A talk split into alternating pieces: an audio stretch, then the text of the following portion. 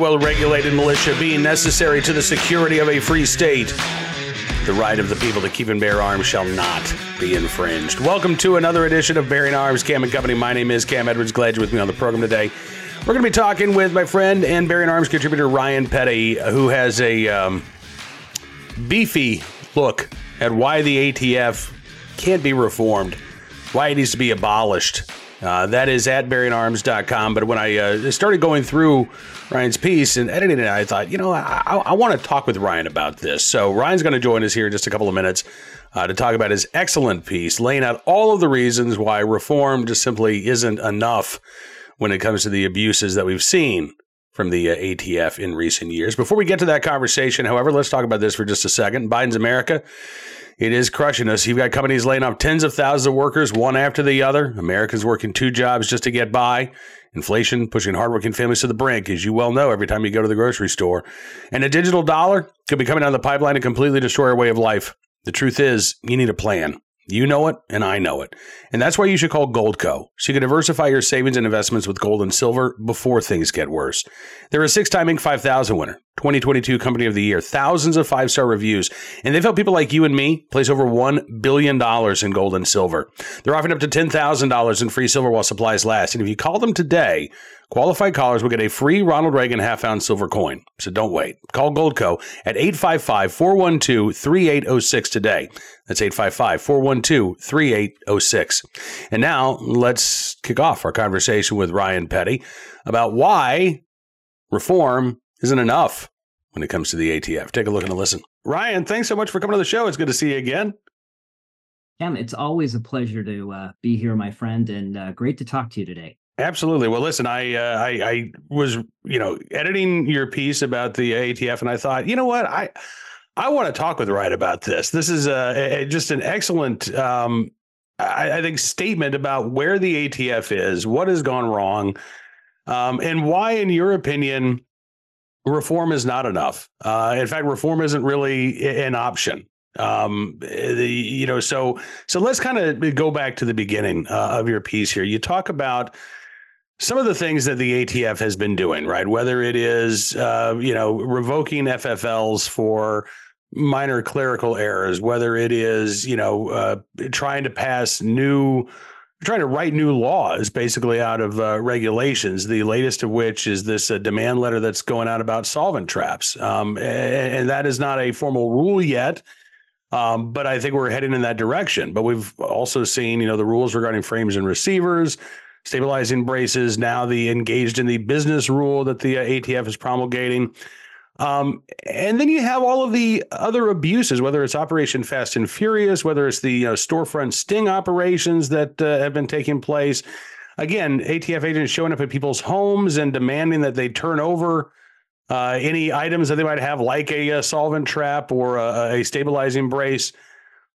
And, you know, all of these abuses that you describe taken in in toto really do i think portray an agency that is deeply troubled um, and and intentionally so with the Biden administration right? It's not that these are rogue agents who are acting outside of the uh, agency's authority. They're doing exactly what Steve Dettelbach and Dettelbach's boss Joe Biden want them to do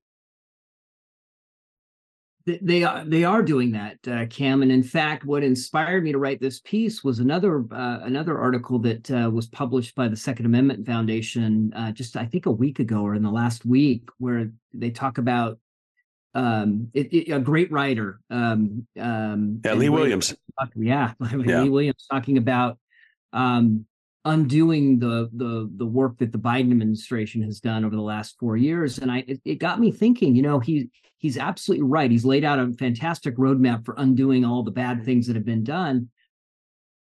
But it got me thinking, this is just the this is the problem we're facing right now. I thought back to a, a time I sat with Senator Lee just after Parkland, and he walked me through the what's happened in DC and how we've lost our way. Congress has abdicated its its legislative authority to the executive branch, and we have unelected, unaccountable bureaucrats writing laws, right? That you and I can go to jail if we violate, and none of this would be pleasing to our founders.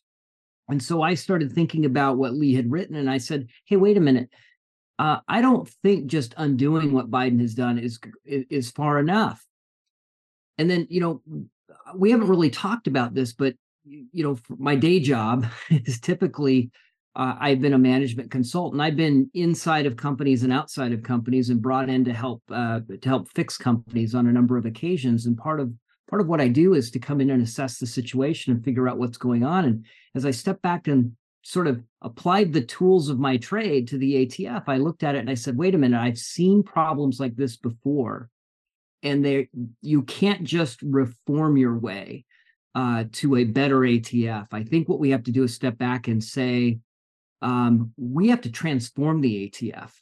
And, and part of what we do as management consultants is kind of what we sit down with the leadership team and we do these thought exercises. So, what if, you know, what if the company did X, Y, or Z? Or what if we thought about our customers differently? And that got me thinking, what if the ATF viewed its mission in an entirely different way? What if it wasn't here to tell us what to do, to make law, enforce law, and quite frankly, I, I think they view their their job as putting limits on on our constitutional rights, right? All in the name of public safety, right? They they think they're doing something that is virtuous.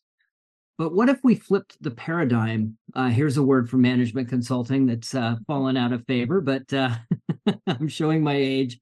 But what if we flipped the paradigm and the ATF's mission was one of facilitating the exercise of the Second Amendment rights that we have as Americans? What if the ATF looked at its role regarding FFLs as enabling um, lawful commerce and promoting lawful commerce?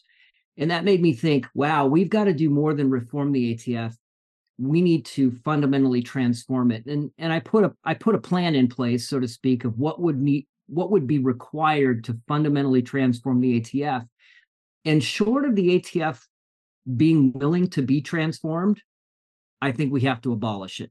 And that's the that's the thrust of my piece. Yeah eh, so I want to go back to a couple of things that you talked about. First of all, the the the transformational, the idea of, of shifting the ATF so that it is a body that rather than you know, regulating and constricting um, the right to keep your arms. It is a body that is out there promoting it. And, you know, I mean, you look at the very name of the ATF, right? The Bureau of the Alcohol, Tobacco, Firearms, and Explosives. These are lumped together, right? These are all sort of sinful things, right? That are, are maybe legal to own, but, uh, you know, looked down upon. And I think you're absolutely right. We need to take firearms out of that equation, right? Um, we have a right to keep and bear arms. Now, we don't have a right to smoke tobacco in the Constitution. You could argue that we've got a right to uh, drink alcohol now that the you know prohibition has been repealed, but it's still not an explicitly stated yes, you have the right to consume alcohol. Same with explosives, right? So I think that there is something to that idea. And I think Lee Williams even touched on this, right? Using DOJ's Civil Rights Division to go out and prosecute Second Amendment violations as opposed to using the DOJ to uphold every one of these federal gun control laws. Um, and I, I, you know, I think that you're really onto something there because when the federal government is treating gun ownership as a disfavored activity, um, you're I think there uh, there's an automatic assumption that we're not talking about a real right, or that we're talking about a right that could be treated differently than our First Amendment rights or our Fourth Amendment rights or any of the other rights that are enshrined in the Constitution. And you know, the Supreme Court has talked about the Second Amendment as a second class right and how that shouldn't be the case. Well, this I think is one example of how the federal bureaucracy and how the executive branch itself treats the Second Amendment as a second class right.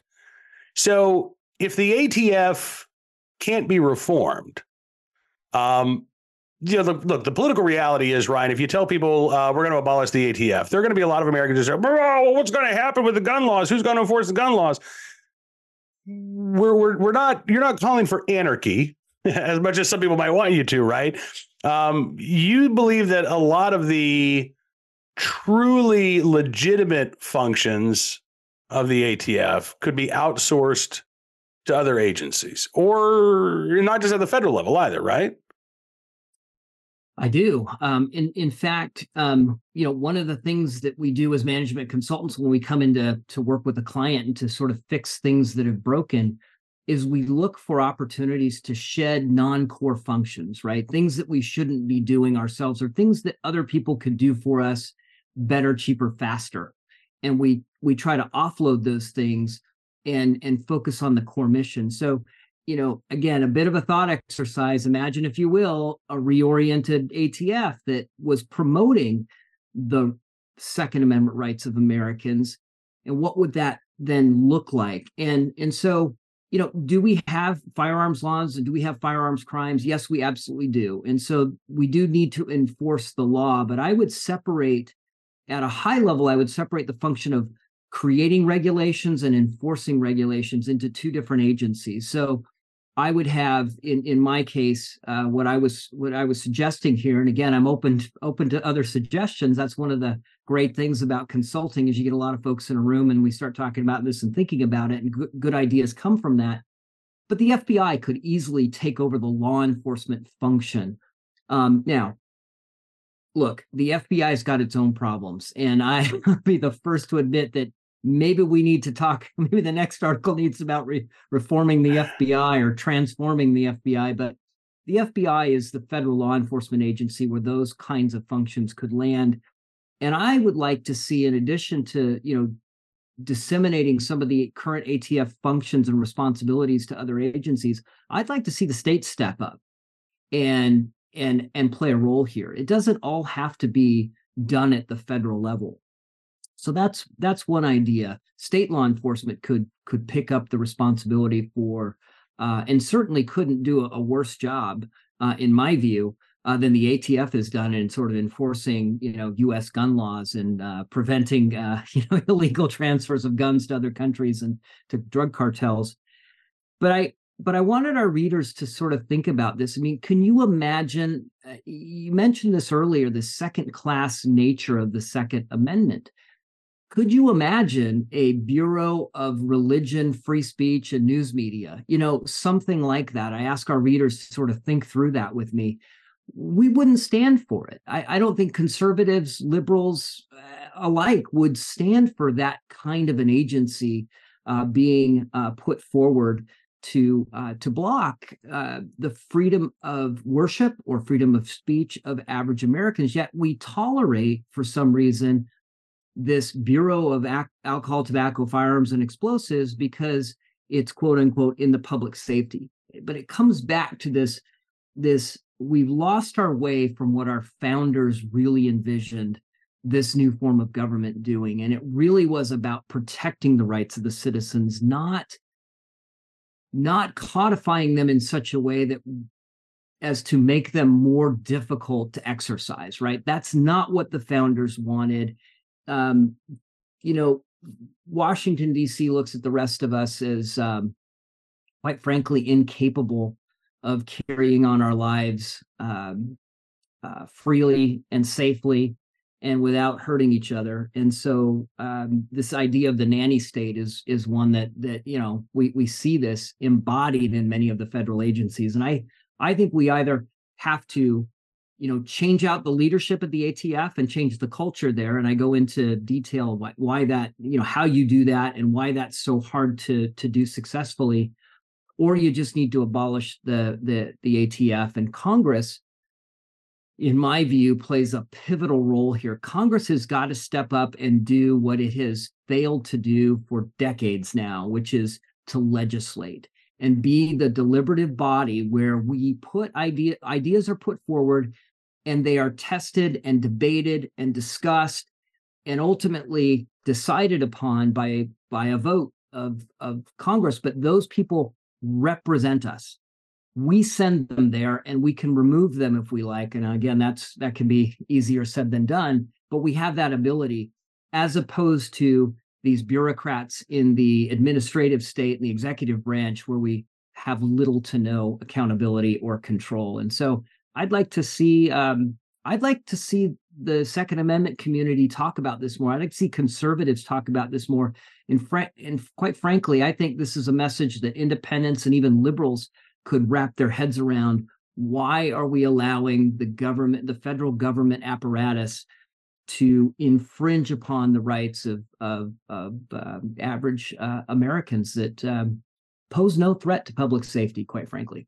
Yeah, I. Um... I, I, will say I think you're a, a, a, a, little optimistic about how this would be received by liberals, but uh, only because you know. Listen, I I think you could make the case um, to a liberal that uh, you know, listen, uh, uh, once a Republican uh, is in charge, right? Uh, imagine these abuses being directed against uh, against you, against people on the left. Um, and and maybe that would be a uh, an argument that would win some converts, but you know, unfortunately, there are a lot of folks on the left who like the idea of a nanny state. They they like the idea of uh, you know, Big Brother taking care of you and uh, giving up your rights in exchange for the promise of uh, safety and security.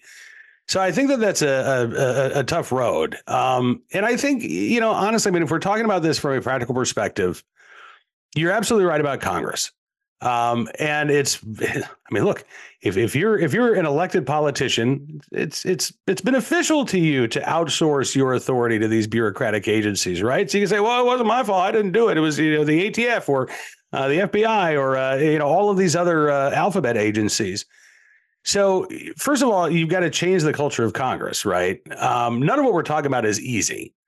Um, in fact, I would say none of what we're talking about is particularly practical at the moment because it does require a sort of root and branch overhaul, not just of the ATF and not even really of just the executive branch, but but of the legislative branch as well. You've got to start electing representatives who actually want to represent you, who want to do the job that they are that they're supposed to do, and that's a tough job um, who are engaged in you know substantive reforms as opposed to petty squabbles.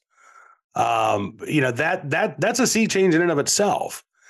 And if you get that, then maybe you don't actually need to abolish the ATF. But maybe once that body of, of actual lawmakers is present in Congress, then maybe the reforms that would be necessary, the wholesale reforms that you talk about, maybe those could take place. I, you know, but this is to me one of the things that's so frustrating about DC is that when you start to try to peel back this onion, you just find all of these layers of incompetence and layers of maliciousness and layers of bureaucracy.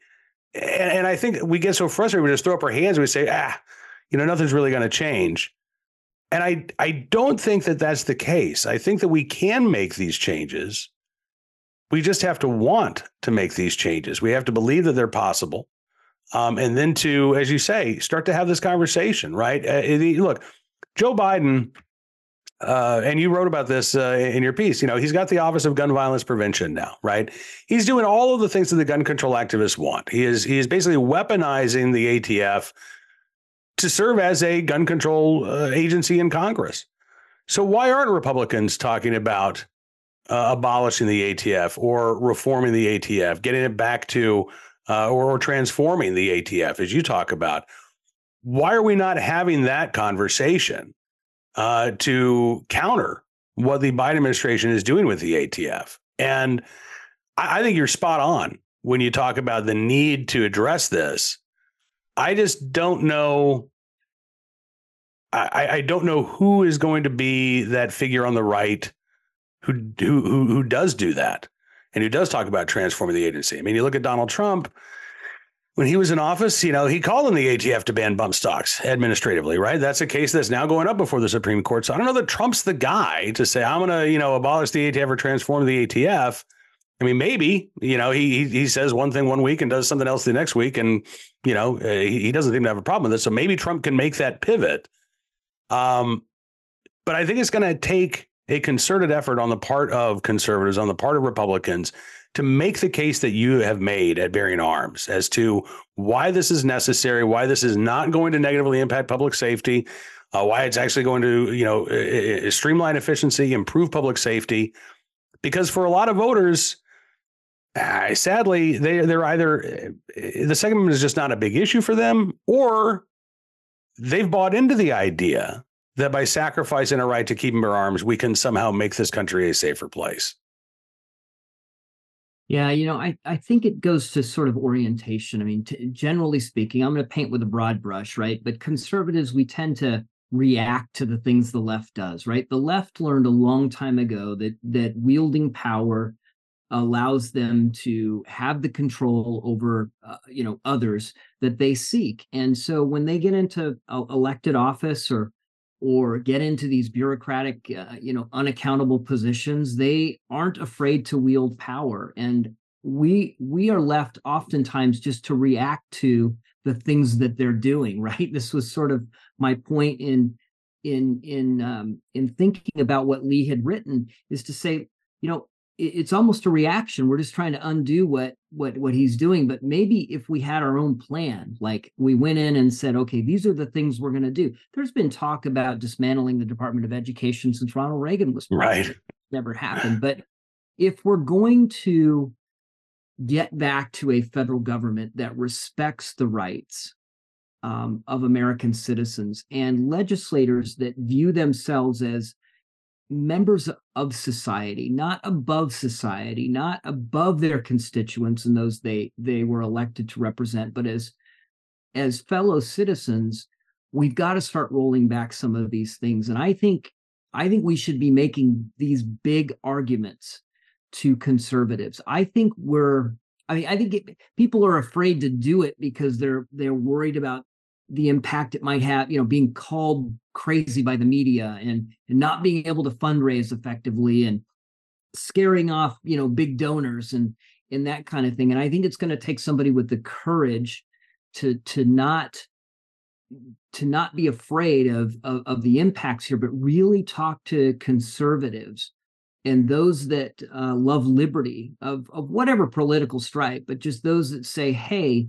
I'm I'm gonna I want to I want to step back. We need to rethink what we've what we've built here over the particularly the last, you know, 70, 80 years since World War II and and and really, you know, uh, in the 20th century. Is is this the right direction for the federal government? Has it is it doing what we want it to do as a people, or is it interfering with um, our clearly enumerated rights? I I I don't think anyone would argue, um, well, maybe some would argue, and it would be funny to watch them argue that the federal government isn't isn't intrusively restricting rights across the board. First Amendment, Second Amendment, Fourth Amendment. I mean, you just go down the list and you see the infringements on our freedoms that have been put forward, all in all in the name of uh, you know, it's always there's always some good behind it, some virtuous idea behind these uh, infringements,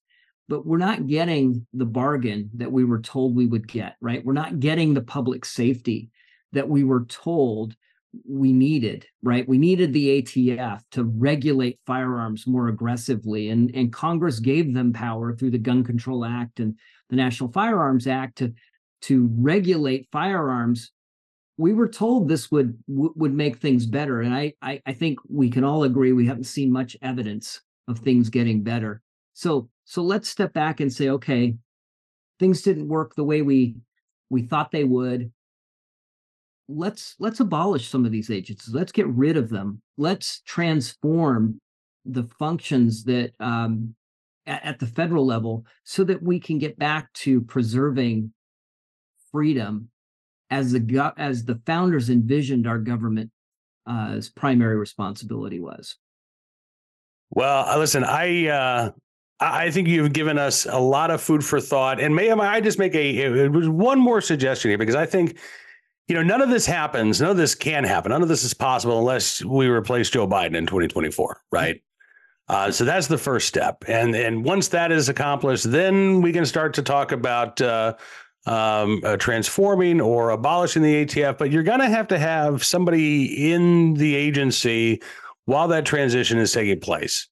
So, Ryan, I nominate you to be the next ATF director. I, I want you to know that uh, if Joe Biden is ousted in 2024, I'm going to be calling on you to be confirmed as the next ATF director. Would you accept if uh, if that position was offered to you? I, you know, it would not be the first time that I was hired to do something and work myself out of a job. So that was, uh, I would gladly take on the responsibility of dismantling the ATF. I am uh, looking forward to hopefully making that happen uh, in the next administration. Ryan Petty, as always, my friend, thank you so much for giving us food for thought. Thank you for uh, all of your contributions to Bearing Arms and for everything you do to truly uh, improve public safety and protect our right to keep our arms at the same time. We really appreciate you. Thank you. My thanks to Ryan for joining us on the program and um, kicking off what I uh, hope will be a conversation we'll be uh, having throughout the 2024 election cycle. Right now, let's turn our attention to today's Armed Citizen story, our good deed of the day, and our recidivist report. We'll start there with a case out of Florida. A Coral Springs, Florida man arrested after pointing an AR 15 into traffic. Now, that alone would have been enough to uh, get him arrested, but oh, Kiran Ravi Singh is facing so many more charges as a result of uh, his idiocy. Uh, according to authorities, he was drunk, or at least had uh, consumed alcohol, before he allegedly walked out of a uh, bar and grill into a uh, parking lot, retrieved a AR-15 from his friend's pickup truck, and then pointed the gun into heavy traffic as well as at the sky. Uh, Singh is a convicted felon on probation legally barred from possessing a firearm, according to Coral Springs Police. He was charged with multiple crimes on Sunday, including possession of a firearm by a convicted felon, improper exhibition of a firearm, openly carrying a firearm, and disorderly intoxication. Also ordered held without bond due to his alleged probation violation. Singh, according to authorities, had been hanging out with a couple of friends inside the restaurant, including a man who identified himself as the owner of the rifle and pickup in question. Man told police that he gave Singh his keys and said, Hey, go start the truck. I got to go to the bathroom. Singh went out to the truck, then grabbed the rifle and uh, again allegedly pointed it at uh, heavy traffic as well as up into the sky. His buddy came out of the restaurant, saw what was going on, took the uh, gun from uh, Singh. When police arrived after the incident, they found uh, Singh at the time shirtless uh, and his buddies standing next to the truck. all three men taken into custody, two friends, including they were all three individuals, let's say two men and one woman, um, taken into custody, but the two friends were not charged. Singh, the only one again facing formal charges. Uh, according to Coral Springs Police, Singh has previous convictions this year for attempted burglary, robbery by sudden snatching, as well as aggravated stalking. He's also subject to an active injunction in a domestic violence case, uh, which again begs the question why was Mr. Singh out? Again, these were crimes he was convicted of earlier this year fairly serious, right? Attempted burglary, robbery, aggravated stalking.